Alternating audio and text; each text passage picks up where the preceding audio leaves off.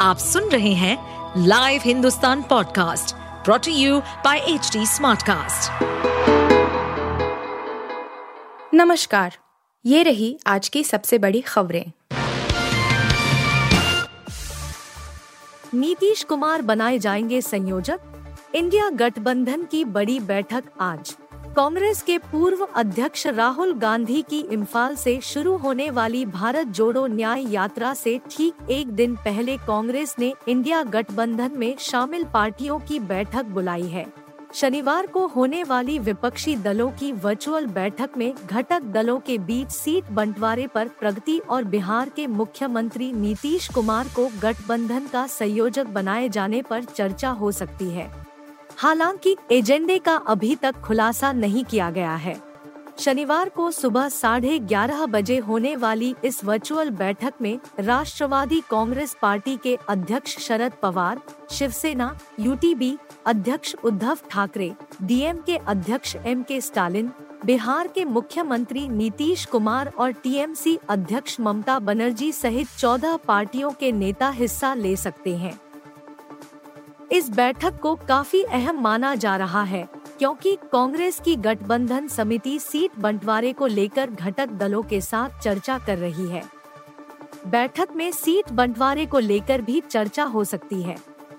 क्योंकि तृणमूल कांग्रेस सहित कई घटक दल सीट बंटवारे को लेकर कांग्रेस की गठबंधन समिति के साथ चर्चा के बजाय शीर्ष नेतृत्व से बात करना चाहते हैं।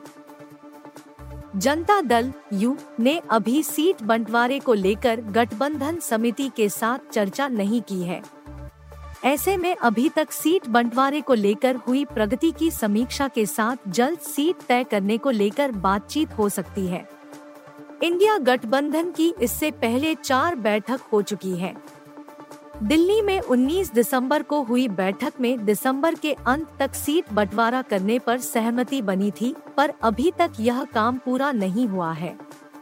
गठबंधन की पहली बैठक 23 जून को पटना, दूसरी बैठक बेंगलुरु में 17 व 18 जुलाई और तीसरी बैठक मुंबई में 31 अगस्त व 1 सितंबर को हुई थी। पार्टी के एक वरिष्ठ नेता ने कहा कि सीट बंटवारे के बाद गठबंधन की एक और बैठक हो सकती है। डरा रहा है अल नीनो। इस साल भयंकर गर्मी झेलने को हो जाइए तैयार। यूएन ने कर दी भविष्यवाणी। इस साल भयंकर गर्मी पड़ने वाली है। खुद संयुक्त राष्ट्र यूएन ने इसकी चेतावनी दी है। यूएन ने शुक्रवार को कहा कि अल नीनो के चलते यह साल रिकॉर्ड तोड़ने वाले 2023 की तुलना में अधिक गर्म हो सकता है। साथ ही इसने जलवायु परिवर्तन से निपटने के लिए उत्सर्जन में भारी कटौती का आग्रह किया है। संयुक्त राष्ट्र के विश्व मौसम विज्ञान संगठन ने कहा कि जून और दिसंबर के बीच हर महीने तापमान के नए रिकॉर्ड बने थे। इस साल भी ग्लोबल वार्मिंग के चलते अल नीनो जैसी मौसमी घटनाओं के कारण यही पैटर्न जारी रहने की संभावना है।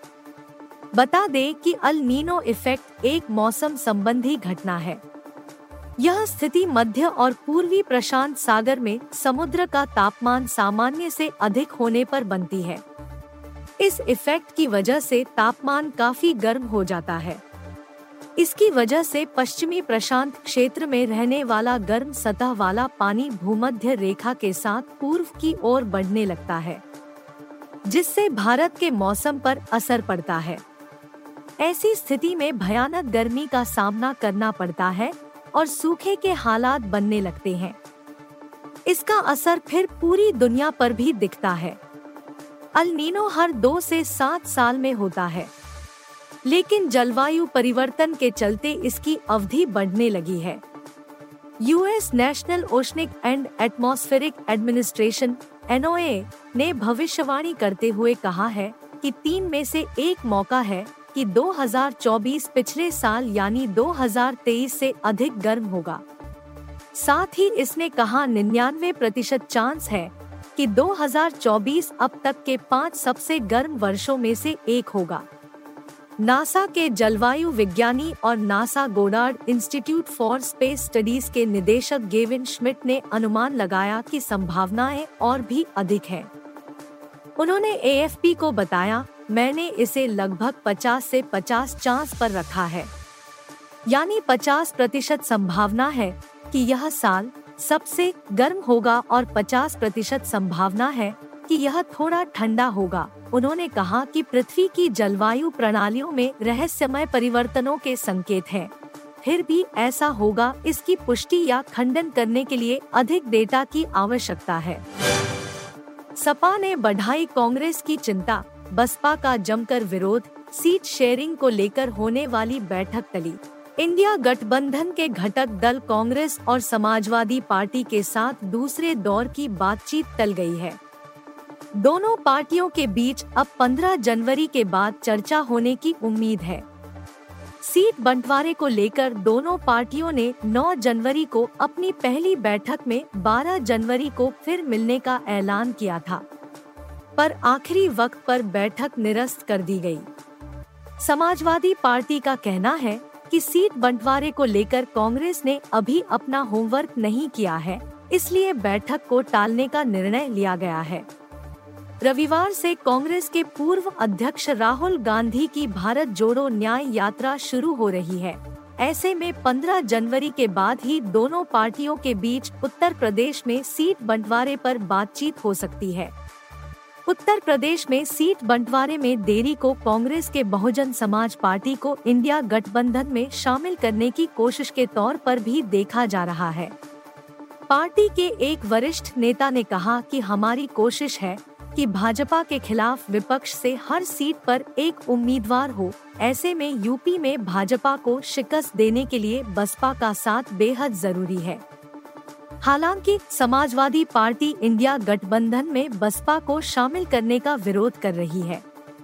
पिछले सप्ताह कांग्रेस की गठबंधन समिति के साथ हुई बैठक में बसपा को साथ लेने का विरोध किया था। पार्टी का कहना है कि गठबंधन में कांग्रेस, सपा और रालोद काफ़ी है। गठबंधन में किसी और पार्टी को शामिल करने की कतई कोई ज़रूरत नहीं है। इस बीच माना जा रहा है कि 15 जनवरी को बसपा सुप्रीमो मायावती के जन्मदिन पर कांग्रेस नेता उनसे मिलकर उन्हें जन्मदिन की मुबारकबाद दे सकते हैं। इस बैठक में पार्टी नेता बसपा के इंडिया गठबंधन में शामिल होने के बारे में संभावनाओं पर भी बात कर सकते हैं। बसपा का रुख जानने के बाद कांग्रेस सीट बंटवारे पर आगे की चर्चा करेगी। ईशान किशन को फिर किया गया नजरअंदाज, मोहम्मद शमी और प्रसिद्ध कृष्णा को क्यों नहीं मिली जगह? भारतीय क्रिकेट कंट्रोल बोर्ड यानी बीसीसीआई ने शुक्रवार 12 जनवरी की रात को इंग्लैंड के खिलाफ आगामी पाँच मैच की टेस्ट सीरीज़ के पहले दो मुकाबलों के लिए स्क्वाड का ऐलान कर दिया है। कप्तान रोहित शर्मा की अगुवाई में कुल 16 खिलाड़ियों को चुना गया है। मौजूदा समय में सबसे ज़्यादा चर्चा में रहने वाले ईशान किशन को चयनकर्ताओं ने एक बार फिर नजरअंदाज किया है। वहीं मोहम्मद शमी और प्रसिद्ध कृष्णा को भी इस स्क्वाड में जगह नहीं मिली है। इंग्लैंड के खिलाफ कुल तीन विकेट कीपर का चयन हुआ है, जिसमें ध्रुव जुरेल को पहली बार टेस्ट स्क्वाड में जगह मिली है। वहीं अन्य दो विकेट कीपर के राहुल और के एस भरत होंगे। बात ईशान किशन की करे तो साउथ अफ्रीका दौरे पर उन्होंने मानसिक थकान का हवाला देते हुए ब्रेक मांगा था। टीम मैनेजमेंट ने उनके इस फैसले का सम्मान किया और ब्रेक लेने की अनुमति दी। मगर जब अफ़गानिस्तान के खिलाफ टी ट्वेंटी टीम में किशन को जगह नहीं मिली तो क्रिकेट के गलियारों में इस मुद्दे पर खूब चर्चा होने लगी।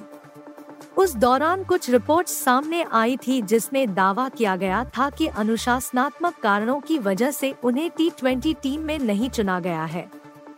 अब किशन को इंग्लैंड के खिलाफ आगामी दो टेस्ट के स्क्वाड में भी जगह नहीं मिली है।